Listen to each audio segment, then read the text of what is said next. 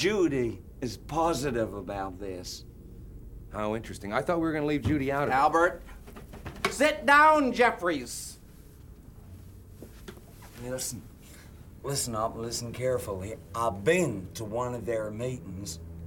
It was above a convenience store. Whose meeting? Where have you been? Jeffries, you've been gone damn near two years. It was a dream. We live inside a dream. Welcome to Lost in Twin Peaks. This is one of several episodes I'll be sharing on uh, Thursday and Friday to uh, read pieces or play clips from podcasts and video essays that I've done in the past on Firewalk with me. In 2014, I reviewed the film and I wrote the following. Despite this less alarming material, The Missing Pieces does not have a particularly happy ending. Picking up where the TV show left us, Cooper seemingly possessed by evil spirit Bob, Frank Silva, or at least the FBI agent's dark side in cahoots with that evil spirit. In our final scene, there is no redemptive twist, only Bad Cooper's sinister retort when he's advised to return to bed, but I haven't brushed my teeth yet. The credits roll over a shot of creamed corn on a spoon, dubbed Garmonbozia, and subtitled as Pain and Sorrow in Firewalk with Me. Much like Cooper's visit to the Black Lodge and the muddled FBI investigation of Teresa Banks' murder, the conclusion of the missing pieces informs us the reassuring hero has taken us as far as he himself can go. Like Virgil giving way to Beatrice in the Divine Comedy, it's now Laura Palmer's turn to lead us deeper into the darkness, and only from there into the light. We cannot reach catharsis until we've brushed our teeth with Garmonbozia, and so these deleted scenes are not a substitute for the full prequel, nor, quite pointedly, are they reintegrated with it. Instead, they create a gateway, the end of the missing pieces carries us right into Firewalk with Me and should be watched before it and after the series. Around that time, I uh, conducted and then published an interview with John Thorne, again, before we even knew that the series was going to come back. And here's what John Thorne had to say in that piece. The thing that struck me the most about the missing pieces, some of the original design of the film really came through. The idea that it was going to be a reintroduction to a new storyline, in some ways, they were setting it up to continue. The whole thing at the end, with Cooper seeing him fall down deliberately in the bathroom, and to cut to the hospital and see the famous scene of the nurse taking the ring, all of that implies to me that it was an effort to set it up so they could continue the story. And the fact that it was taken out says to me that Lynch either wanted to make what he considered a cohesive standalone film, or he knew that the writing was on the wall. Why put all that in there? Why not just try to tie it all up in a Lynchian fashion? So that really struck me. Having lived with Firewalk with me for so long, I still think of it as a standalone, cohesive film. To see these scenes, to see them pointing out in all these different directions, really, it was almost, it was bittersweet. The film as scripted, and certainly as shot, was awfully ambitious. And it was trying to do a lot of things, and it was almost two movies, if not more. You have the whole Laura tied with Teresa Banks' story, and then you have all of the Twin Peaks stuff, which is, to some extent, particularly with Cooper, pointing to something new beyond the horizon. So that was awfully ambitious that they scripted that. You wonder, were they just thinking, oh yeah, we're going to be going ahead? Were they just thinking, we're going to shoot it all and then we'll see what we want to do with it? I don't know. In 2015, I wrote a piece called Untangling Firewalk with Me from the Deleted Scenes. It's mostly screenshots with descriptions of the scenes uh, as kind of a user guide for people who are downloading fan edits and stuff like that and not sure what version of the film they were seeing. So this was the introduction I wrote. Because Firewalk with Me, the 1992 Twin Peaks prequel, is not available on most streaming services, many people attempt to download it. Unfortunately, this can yield alternate versions of the film. I've been noticing on Twitter and elsewhere on the internet that first time viewers often emerge confused as to what they actually just saw. Well, I'm here to help. Below, I have laid out the content of the deleted scenes, as well as the scenes from the actual movie. But first, some context. There are four possibilities. 1. Congratulations. You did just see Firewalk with Me. With its abrupt shift in tone, dual narrative, and fragmented style, the film itself has perplexed viewers over the years. That said, it still plays like a feature film. Chances are, if you think you just saw a collection of deleted scenes, then you probably did just see a collection of deleted scenes. Number two, good news, sort of. You just saw the missing pieces. This past summer, David Lynch released 90 minutes of unseen footage, originally cut from the film. This is good news, sort of, because you haven't actually seen anything from Firewalk with Me out of context, except for a few scenes that are extended in the missing pieces. Surprisingly, the deleted scenes actually make a good transition into the film. They are more in the style of the series, longer takes and wider shots, than the actual movie, and they bridge between the towns and Laura's perspective. If anything, you may enjoy the film even more now, so get to it. Word of advice though try renting the disc from Netflix or borrowing it from a friend before tossing the dice in torrent land once again. Number three, bad news, to my mind. You just saw Q2's four hour fan edit combining Firewalk with Me and the missing pieces.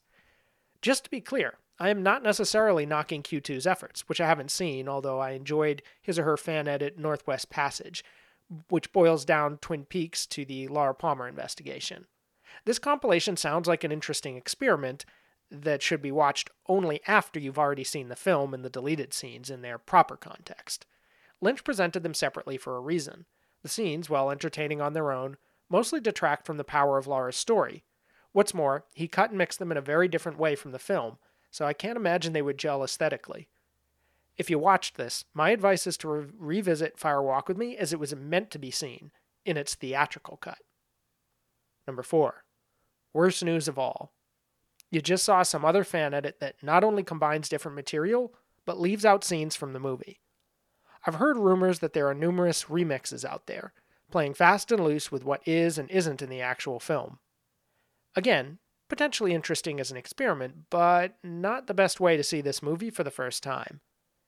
If this is what you encountered, or think you encountered, then you are the one most in need of this list. And then from there, I go on to describe the scenes. Here's a clip from Journey Through Twin Peaks, chapter 26, Clues Everywhere, and this is where I discuss the missing pieces.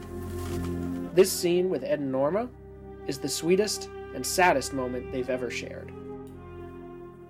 And the sequence in the Hayward living room feels like the never before seen heart of Twin Peaks. Why is it you can't smoke in your home? I'm a doctor and don't allow smoking in my home, and I let you smoke in my home. Because you love me so much?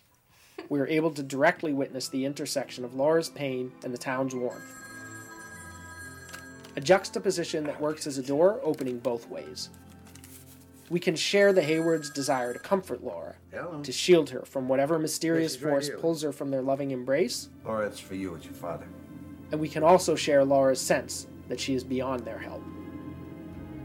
The missing pieces brings us closer to Laura than the series, but they do not offer us true catharsis. And in that sense, they force us onward or backwards toward Firewalk with me.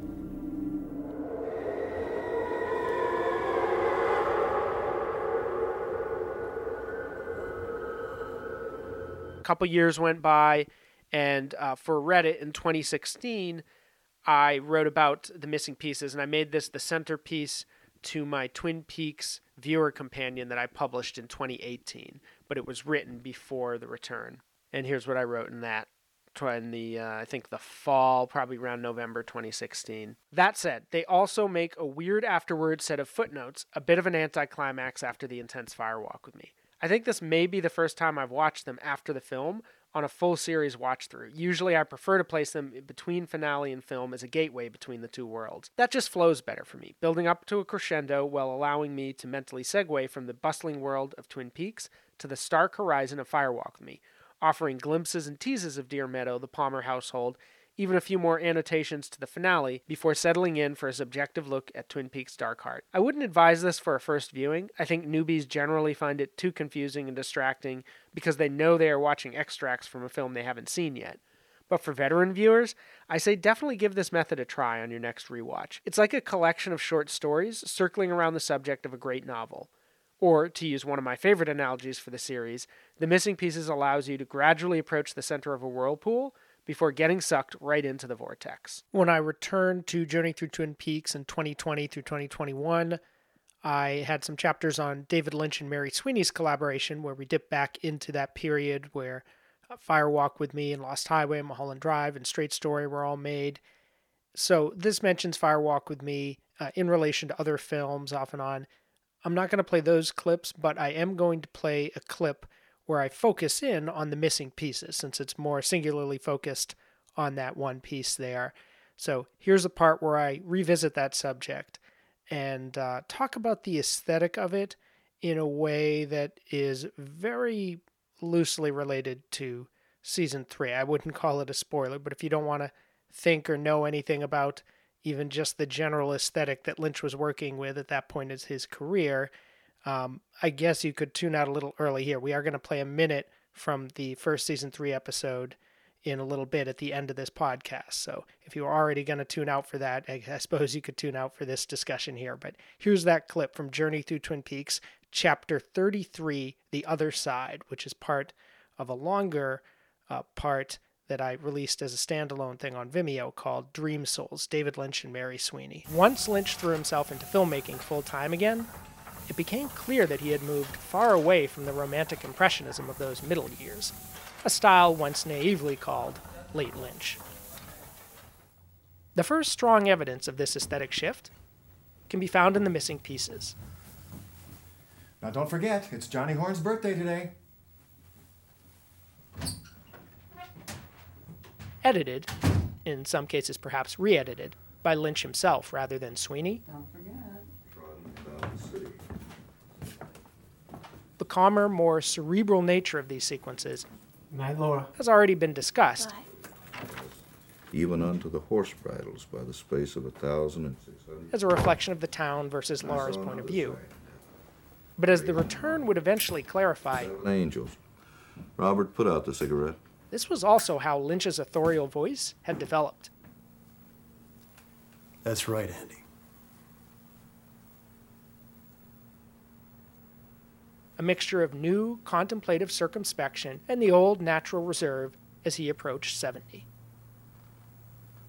Ironically, this shift accompanied a renewed celebration of the Sweeney years. Man. This 10 disc set includes a wealth of archival and newly produced special features, As the long discounted Firewalk with Me finally found its place where Lynch himself interviews the Palmer family. in the Twin Peaks canon. In addition to all of that, there are many non Firewalk with Me focused works, uh, often focused on Twin Peaks as a whole or David Lynch, which still dwell on Firewalk with Me, uh, aside from all of the fan and media roundups that were already sampled and linked.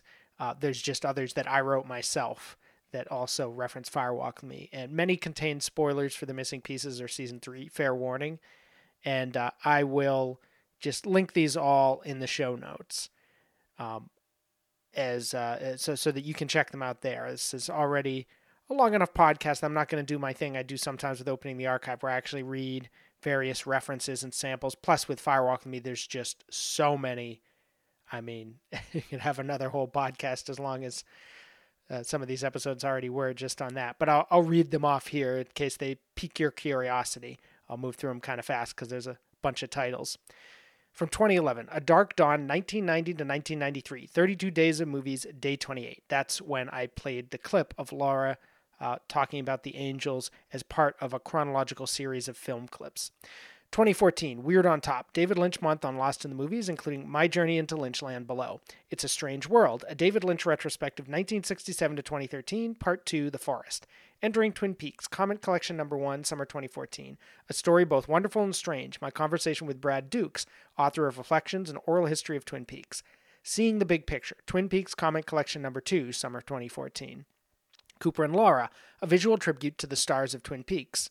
Mike and Other Mysteries, Twin Peaks Comment Collection Number 3, Fall 2014, uh, collected and published like the other roundups in 2016. Hidden Corners of Twin Peaks, a conversation with John Thorne, editor of Wrapped in Plastic, Part 2, The Missing Pieces. And Twin Peaks is Back, a conversation with John Thorne, editor of Wrapped in Plastic, Part 3. Opening the Door, a conversation with Martha Nochimson, author of The Passion of David Lynch and David Lynch Swerves. From 2015, Shattering the Screen, a conversation with Andy Burns, author of Pop Classics Wrapped in Plastic, Twin Peaks. This Cherry Pie is a Miracle, Twin Peaks at 25. Side by Side, Neon Genesis Evangelion and Twin Peaks. The Creators of Laura Palmer, The Paradox of Twin Peaks and David Lynch, interview with Andreas Halskov, author of TV Peaks. From 2016, Maya Deren and David Lynch spend a lost afternoon with my video essay, Meshes of Lynch for Fandor Keyframe. Voyage to Twin Peaks, an interview with filmmaker Scott Ryan. Twin Peaks, 25 years later, interview with John Thorne, author of The Essential Wrapped in Plastic Pathways to Twin Peaks. Lost in Twin Peaks number 2, discussing the theme of incest with Twin Peaks Unwrapped. 2017, Journey Through Twin Peaks, Who, What, Where, When, Why, How, guest post uh, for Welcome to Twin Peaks. Sheryl Lee uh, illustrated filmography, the Twin Peaks character series. That was many entries. Even just within that alone, there's like 70 or 80 entries, and more coming next year where I talk about characters, many of whom are in Fire Walk with Me.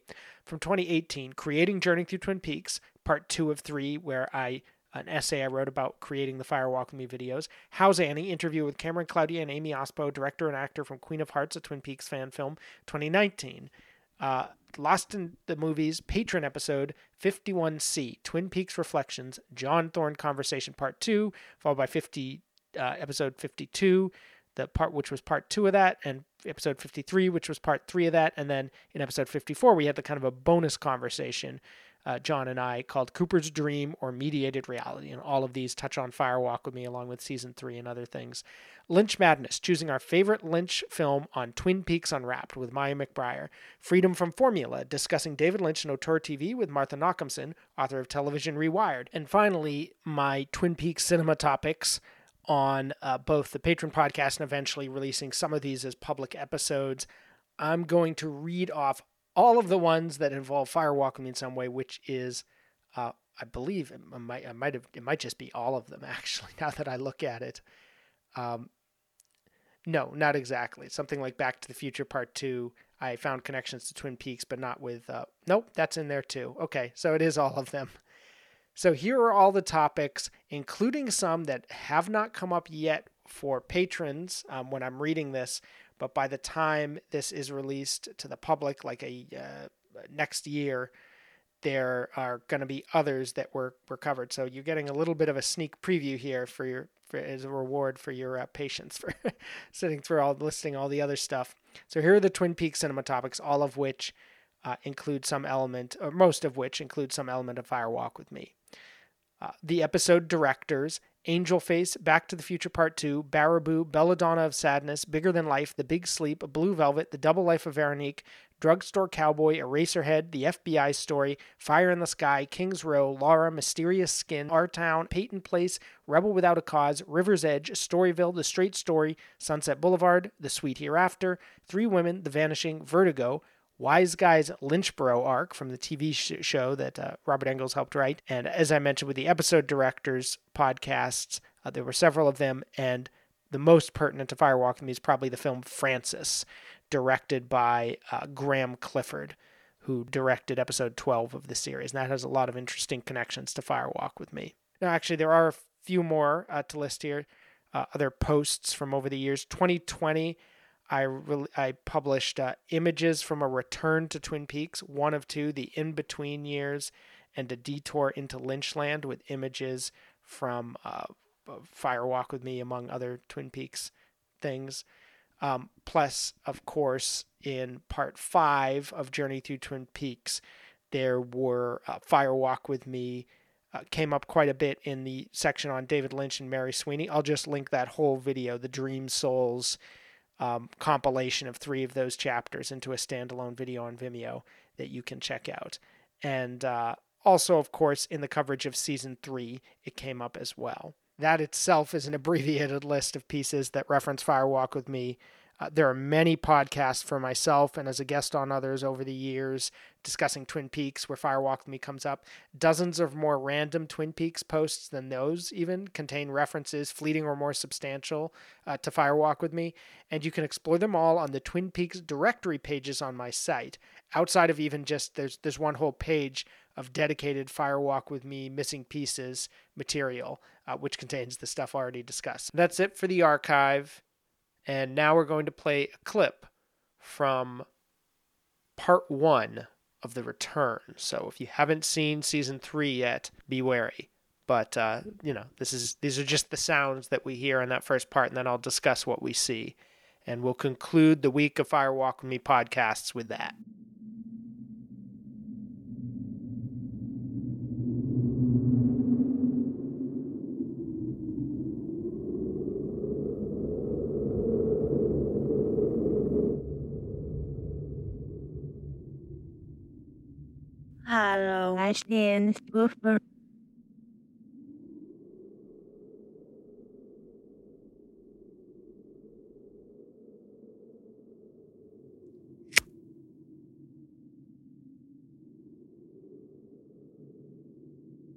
I'll see you again in 20 five years.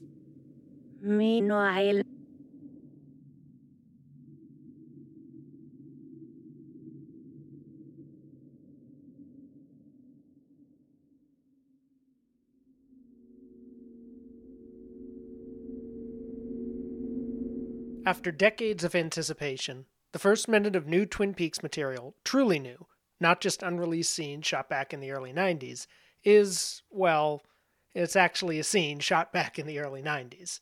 Still, I doubt many fans complained. This was, in a way, how Season 3 always had to begin. The greater the time passed, the more imperative that a return root itself in this moment. We fade up on footage that probably is new, although it resembles shots in Firewalk with me, a viewpoint gliding across the familiar chevron floor of the Red Room, often described as jagged black and white lines, but actually a deep brown and off white. I don't have the quote in front of me, but when asked, Lynch once described the color scheme as something like dark coffee and cream. The movement is disorienting, making the lines almost emerge from the screen in three dimensional form.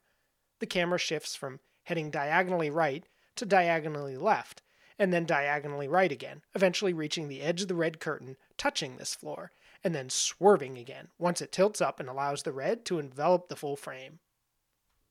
Without slowing down or reaching an endpoint, this move across the curtain suddenly cuts to a still shot of Agent Dale Cooper, a very familiar still shot, which not only resembles but actually is a scene from the season 2 finale.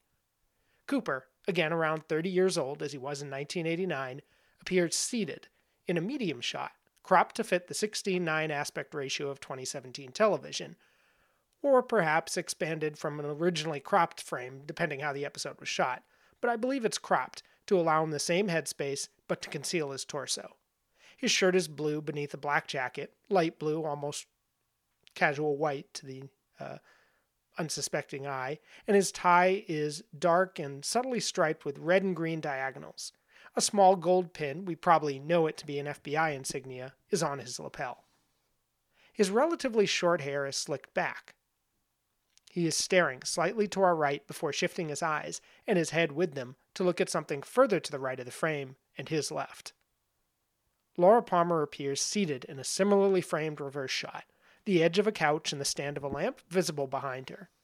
She too is young, appearing just as she did in that finale, draped in a black dress, her straight blonde hair worn down and with bangs.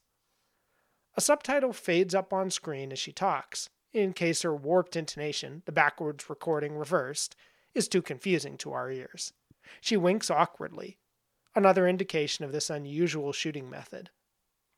She raises her arm directly in front of her, forming a fist with her thumb and pointer finger touching, and then she snaps, and we cut directly on the snap back to Cooper's reverse shot.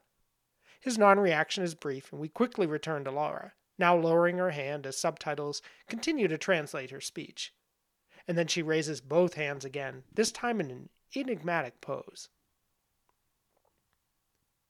One palm is raised vertically, the other is held across her forearm horizontally. Both are slightly cupped as if holding something we can't see. The frame freezes and slowly fades to black. With a few seconds remaining in our opening minute, the black slowly fades into a gray fog, with a circular rainbow orb in the center left of the frame, drifting into the thickest part of the fog as tall fir trees appear on the trailing edge of the fog to the right. Our minute is over, but our journey has just begun. Please rate, review, and subscribe on Apple Podcasts. You can also become a patron on patreon.com slash lost in the movies. Thanks for listening, and I'm happy to say we'll be continuing the season three coverage tomorrow. I may not be able to keep up with this this summer. I'm trying to match the anniversaries of the episodes, but the podcast for parts one and two are already done. So I might as well start there and see if I can keep up with it. And if not, you'll hear them eventually. But uh, we're going to start by matching this five year anniversary tomorrow, May 21st. See you then. But who is the dreamer?